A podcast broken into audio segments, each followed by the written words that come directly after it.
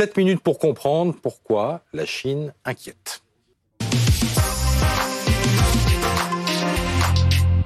On en parle avec le docteur Jean-Pierre Treilly, consultant BFM TV et médecin spécialisé en santé publique. Bonjour et merci d'être avec nous. Thomas Maliszewski, vous êtes professeur de français, vous habitez à Shanghai depuis maintenant 1 an et demi. Merci d'être avec nous ce matin depuis la Chine. Et puis Cédric Faiche, lui, est en direct du terminal 1 de l'aéroport de Roissy-Charles-de-Gaulle où vient d'arriver un vol en provenance de Chine. Avant de tous vous entendre, d'abord retour sur tout ce qui a commencé le 7 décembre, en fait, la volte-face chinoise, quand la Chine a décidé de mettre fin sans préavis à sa politique zéro Covid. Valentin Demet. 7 décembre dernier, du jour au lendemain, la Chine abandonne sa politique du zéro Covid. Mais pourquoi un si rapide changement ? D'abord officiellement, c'est pour relancer l'économie du pays, et notamment les exportations, mises à mal par 3 années d'épidémie. Officieusement, c'est aussi pour éviter un soulèvement de la population, car fait rarissime fin novembre, les Chinois usés par le zéro Covid commençaient à contester les choix du gouvernement et à manifester. Mais ce brusque changement de stratégie sanitaire a fait exploser les contaminations. On estime que 250 millions de Chinois ont été infectés par le Covid début décembre, mais impossible de savoir le nombre de décès, tant la Chine verrouille sa communication. Et donc désormais, il y a des contrôles pour les voyageurs en provenance de Chine. À partir de jeudi jusqu'à la fin du mois, tous les passagers embarquant dans un vol direct avec ou sans escale devront présenter un PCR négatif de moins de 48 heures, ainsi qu'une déclaration sur l'honneur d'absence de symptômes. Et en attendant, Cédric, depuis hier, les passagers qui arrivent là à Paris sont soumis à des tests aléatoires. Ça a commencé ce matin, très formellement. Ça se passe comment ? Les passagers du premier vol de la journée en provenance de Chine continuent à arriver au compte-gouttes. Alors pas tous ceux que vous voyez passer à côté de moi, il y a des avions du monde entier qui arrivent là, mais pour quasi la totalité, tous ceux à qui j'ai pu poser la question n'ont pas été dépistés. Au mieux, on leur proposait un test, mais qui n'avait rien d'obligatoire. Les seuls qui se sont fait dépister, à qui j'ai pu parler, étaient une famille originaire de Shanghai. Et pour eux, c'était obligatoire. Mais pour la plupart, ça ne l'est pas. Écoutez ce Français que j'ai interrogé, qui m'a raconté comment s'est passé son vol de retour de Hong Kong. On n'a pas eu de test anti-Covid à l'arrivée en France. On a juste eu une déclaration à remplir à Hong Kong, comme quoi on n'avait pas le Covid, une attestation sur l'honneur, mais rien de spécial. Dans l'avion, tout le monde ne portait pas des masques. Donc voilà. Combien portaient des masques ? Une majorité quand même ? Non, je pense la moitié des gens. Et puis au fur et à mesure du vol, vu que le vol dure 13 heures, le port des masques s'est dégradé petit à petit, progressivement. Alors ce que me racontait aussi ce Français qui était très intéressant, c'est que l'ambiance n'est pas du tout la même. Par exemple, lorsqu'il est arrivé à Hong Kong il y a 1 semaine, là tout l'avion, disait-il, a été dépisté, 400 passagers avec un résultat dans les 10 minutes. Et 2 jours après, il devait encore se faire dépister à Hong Kong. Docteur, lorsqu'on entend ce que décrit Cédric Faiche, on se dit que ces tests ne servent à rien, puisqu'ils ne sont pas obligatoires et qu'a priori, beaucoup de monde passe à travers les mailles du filet. Alors, l'inquiétude et la préoccupation internationale, elle est liée au fait, comme ça a été dit, c'est quand les Chinois ont abandonné le zéro Covid, quelques semaines après, alors qu'on avait une flambée épidémique, ils ont arrêté de communiquer sur le nombre de cas et le nombre de décès. Oui.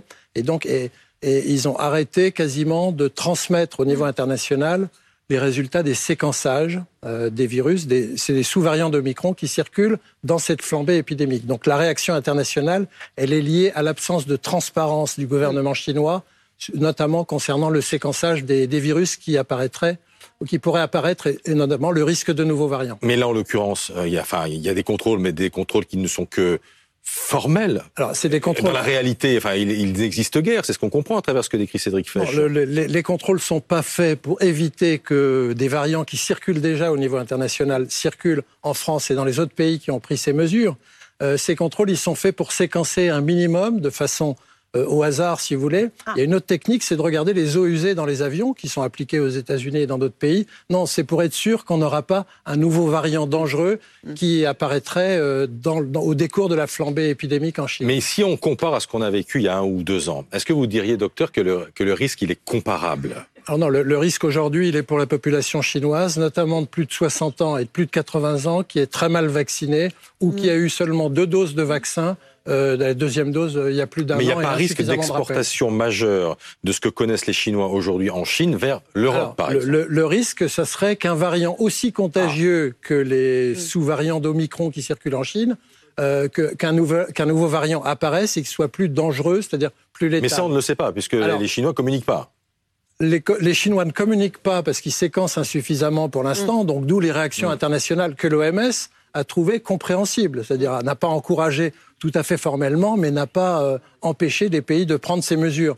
Donc si demain, les Chinois qui ont des capacités de séquençage importants recommencer à jouer le jeu, parce qu'il y a une sorte de jurisprudence internationale. Oui. Dans ce type d'épidémie, chaque pays doit monitorer, comme on dit, et faire suffisamment de séquençage dans les virus qui circulent, ce que ne fait pas la Chine aujourd'hui. Quand on vous écoute, ces tests servent à savoir quels variants arrivent éventuellement chez des voyageurs malades, mais ils ne servent pas du tout à empêcher des malades de venir sur le territoire français.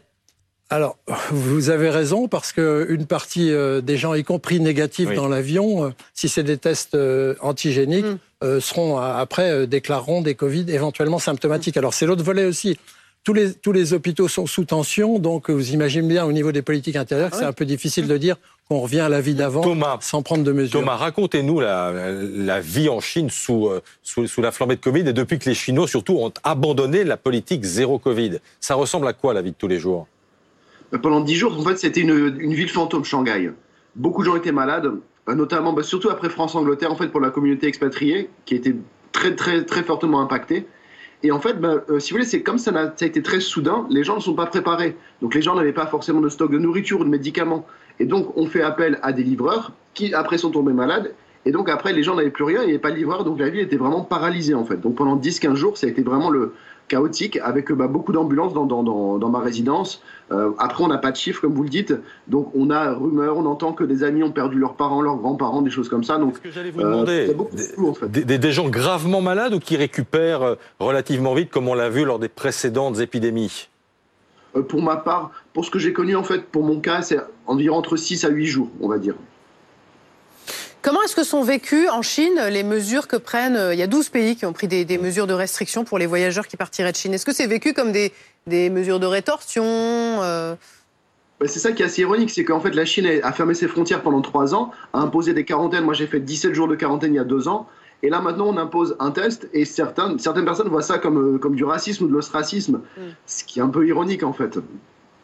Voilà, toute la question est de savoir si vous pourrez obtenir un test PCR rapidement. C'est facile d'obtenir un test PCR rapidement puisque c'est ce qu'on va demander, un test de moins de 48 heures pour embarquer. C'est facile de faire un test PCR rapide en Chine aujourd'hui ? C'est aussi le paradoxe, c'est que quand il n'y avait pas de Covid, quand la Chine était en zéro Covid, on avait des tests, on avait les résultats en 5 heures. Oui. Depuis l'ouverture, toutes les cabines ont fermé et c'est beaucoup plus compliqué d'avoir un test et d'avoir un résultat rapide. Merci beaucoup à tous les trois. Situations complexes, hein. Très très complexes, et on ne sait pas évidemment ce que ça va donner dans les jours ou les semaines qui viennent.